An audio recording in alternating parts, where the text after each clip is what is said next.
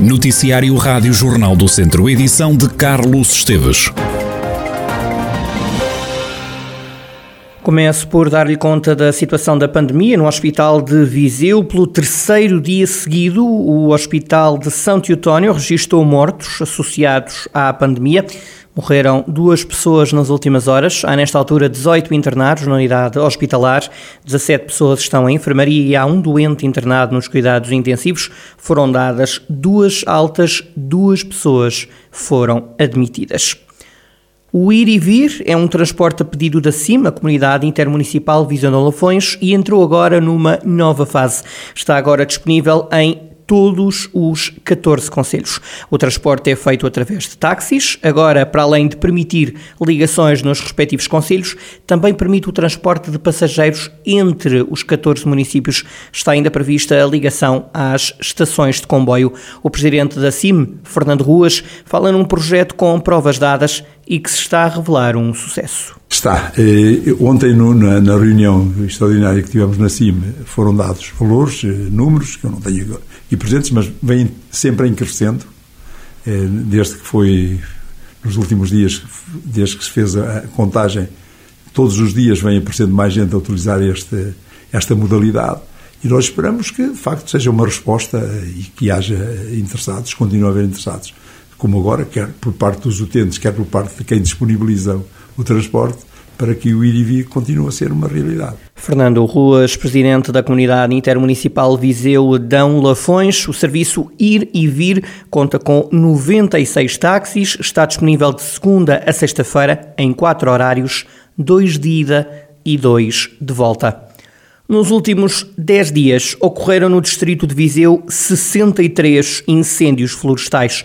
A maioria dos fogos registrou-se durante o período em que o país estava numa situação de contingência, com as temperaturas a rondar os 40 graus. O combate foi dificultado pelas altas temperaturas, como dá conta o comandante operacional distrital Miguel Ângelo David. Entre o dia 11 e o dia 20, nós tivemos 63 ocorrências de incêndios rurais no nosso distrito. O combate correu bem. Felizmente não tivemos bombeiros feridos graves, não tivemos populações afetadas nem aldeias. As situações que houve com bombeiros foi cansaço, intoxicações, mas fruto também muito daquilo que foram as altas temperaturas da semana passada. Com o estado de contingência, os meios para combater os fogos foram reforçados. A proteção atacou com toda a força os incêndios que iam surgindo para impedir que os fogos ganhassem dimensão de contingência. O país passou a situação de alerta, que está em vigor até quinta-feira, pelo menos. O comandante Miguel Ângelo David deixa alguns alertas à população. Os conselhos eh, para a população em geral é tolerância zero àquilo que são as medidas restritivas e tudo aquilo que sejam atividades que possam provocar ignições, seja a utilização de máquinas agrícolas, de corte, eh, desbaste de floresta, circulação dentro da floresta ela está eh, proibida, como é sabido, fruto desta situação de alerta, e ao mesmo tempo também as pessoas poderem ter aqui cuidados, nomeadamente não se podem fazer queimas de sobrantes, ainda que se tente de noite ou de madrugada, é proibido e as autoridades andam na rua e a fiscalização está a trabalhar. Ficou o aviso do Comandante Operacional Distrital Miguel Ângelo David. Está também a decorrer uma campanha nacional, chama-se A Morte por Afogamento. É silenciosa e rápida, é organizada em parceria entre a GNR e a Associação para a Promoção da Segurança Infantil. Nos últimos 18 anos morreram 270 74 pessoas em todo o país afogadas.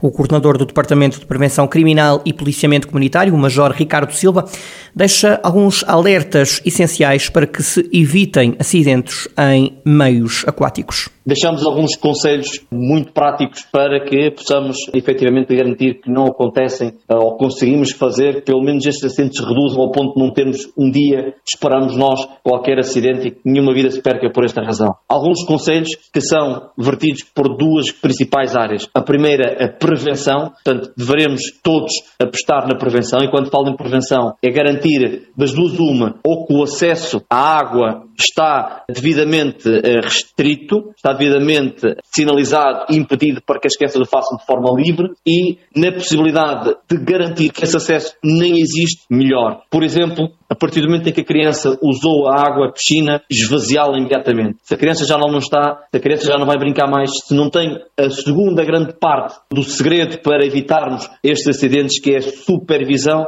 é esvaziar a piscina, esvaziar a bacia, garantir que não há risco da criança voltar à água. O Major Ricardo Silva, coordenador do Departamento de Prevenção Criminal e Policiamento Comunitário da GNR, a Força Policial, juntou-se à Associação para a Promoção da Segurança Infantil para levarem a cabo juntas esta campanha nacional que se chama A Morte por Afogamento é Silenciosa e Rápida. Em 18 anos morreram 274 pessoas afogadas em Portugal. Uma atuação no palco da Feira de São Mateus, em Viseu, é este o prémio dos dois vencedores do concurso Sons à Solta. O município de Viseu quer captar talentos e divulgá-los e por isso lançou esta iniciativa de verão.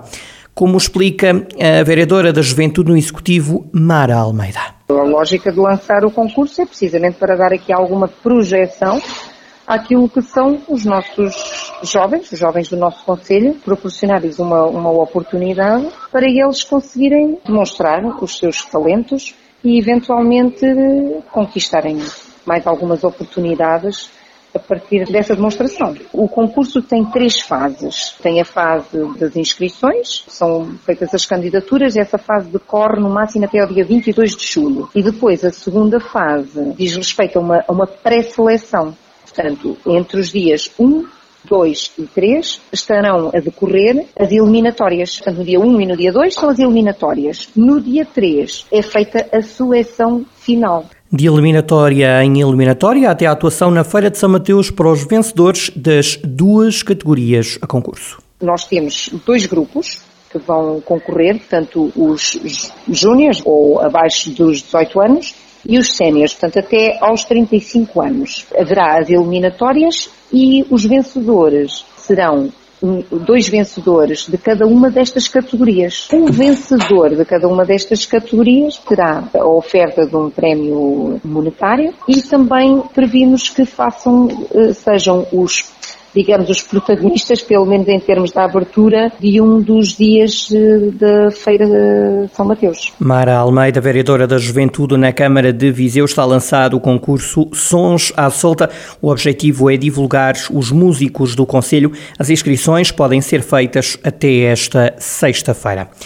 O novo volume da revista Beira Alta presta homenagem ao investigador Alexandre Alves.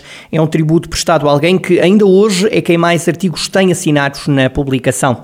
Fátima Eusébio, diretora da revista Beira Alta, destaca que este novo volume tem duas partes. Tem uma primeira parte que é mais orientada para o conhecimento do homenageado, portanto, quer do seu percurso de vida, da sua postura e atividade de investigação, em que começa precisamente com os dados biográficos mais relevantes do Dr. Alexandre Alves, acompanhado por alguns registros fotográficos que conseguimos reunir uh, do seu percurso de vida. Segue-se um texto de memória do Dr. Alberto Correia. Fez esta primeira parte com o texto da doutora Maria João Fonseca, que é a diretora da Biblioteca de Mangualde e que apresenta aqui, uh, faz uma apresentação do fundo do Dr. Alexandre Alves, quer o, fundo bibliográfico que ele deixou uh, quer em termos de monografias, quer depois toda a componente de investigação.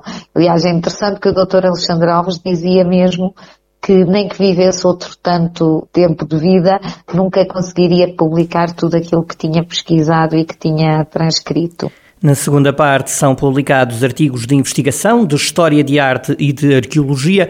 Um deles é da autoria de Alexandre Alves e nunca foi publicado compõe-se de vários artigos, de vários autores, alguns dos quais eh, foram autores que eh, tiveram uma relação próxima com o Dr. Alexandre Alves, como o do professor Vitor Serrão, um artigo meu e do Dr. Jorge Adolfo, o Dr. Pedro Sobral, portanto que tivemos o privilégio não é, de poder também falar, de conviver um pouco com ele. Procurámos que estivesse presente a história, a história da arte e a arqueologia. Embora o Dr. Alexandre Alves não se tivesse dedicado tanto à arqueologia, mas aparece sempre também de, uh, às vezes, nem referências nas suas publicações. E estes estudos abrem com um texto que é inédito do Dr. Alexandre Alves.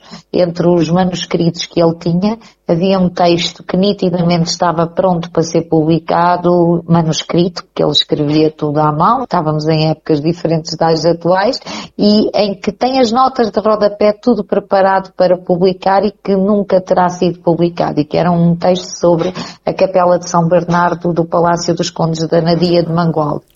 Fátima Eusébio, diretora da revista Beira Alta, está lançada uma nova edição que presta homenagem ao investigador e historiador Alexandre Alves. O Académico de Viseu perdeu esta manhã diante do São João de Ver por duas bolas a zero. Esta é a segunda derrota seguida dos vizienses contra equipas da Liga 3. O Académico perdeu com a Oliveira do Hospital há poucos dias por 1-0. A equipa de Pedro Ribeiro soma duas derrotas e um empate nesta pré-época. O Académico tem apenas uma vitória que conseguiu contra os Júniores do clube. Nesta pré-temporada, o Académico tem ainda jogo agendado com o Vizela em Quiaios no próximo dia 23, de fronte em Viseu a São Joanense no dia 27 e tem o último jogo de preparação no dia 30 de julho no Estádio dos Arcos, em Vila do Conde, na apresentação do Rio Ave aos adeptos. O Académico entra em em campo em jogos a sério no fim de semana de 7 e 8 de agosto no Seixal, contra o Benfica B. Na segunda jornada, os viziantes recebem o Moreirense. Segue-se uma viagem a Faro para defrontar o Farense. O duelo com o Tondela está marcado para o último fim de semana de agosto, em Viseu, naquela que será a quarta jornada da Segunda Liga. A Expo Montemuro, Feira Regional de Sinfãs, arranca esta quarta-feira e só termina no próximo domingo, dia 24 de julho. Estão inscritos 90 expositores de diferentes atividades económicas do Conselho e da região. No plano da animação, o destaque vai para as atuações de André Sardé, Miguel Araújo e Carolina Deslantes.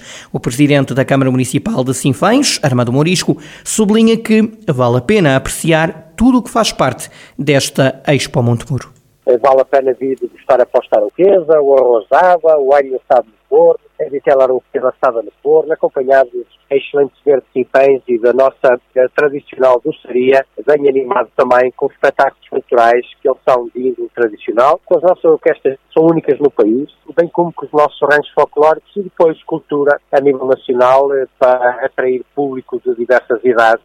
Na abertura teremos música popular com com, com uma ação diversa uh, e com artistas muito conhecidos. Depois, André Sardé na quinta-feira, uh, Miguel Araújo na sexta, Carolina Deslandes no sábado, enfim, uh, uma panóplia de artistas de atividades económicas, culturais, gastronómicas, turísticas que atraem dezenas de milhares de visitantes até Sinfãs e fazem a delícia de todos. Armando Morisco, presidente da Câmara de Sinfãs, a partir desta quarta-feira começa esta Expo Montemuro, a feira regional de Sinfãs que decorre até domingo, dia 24 de julho.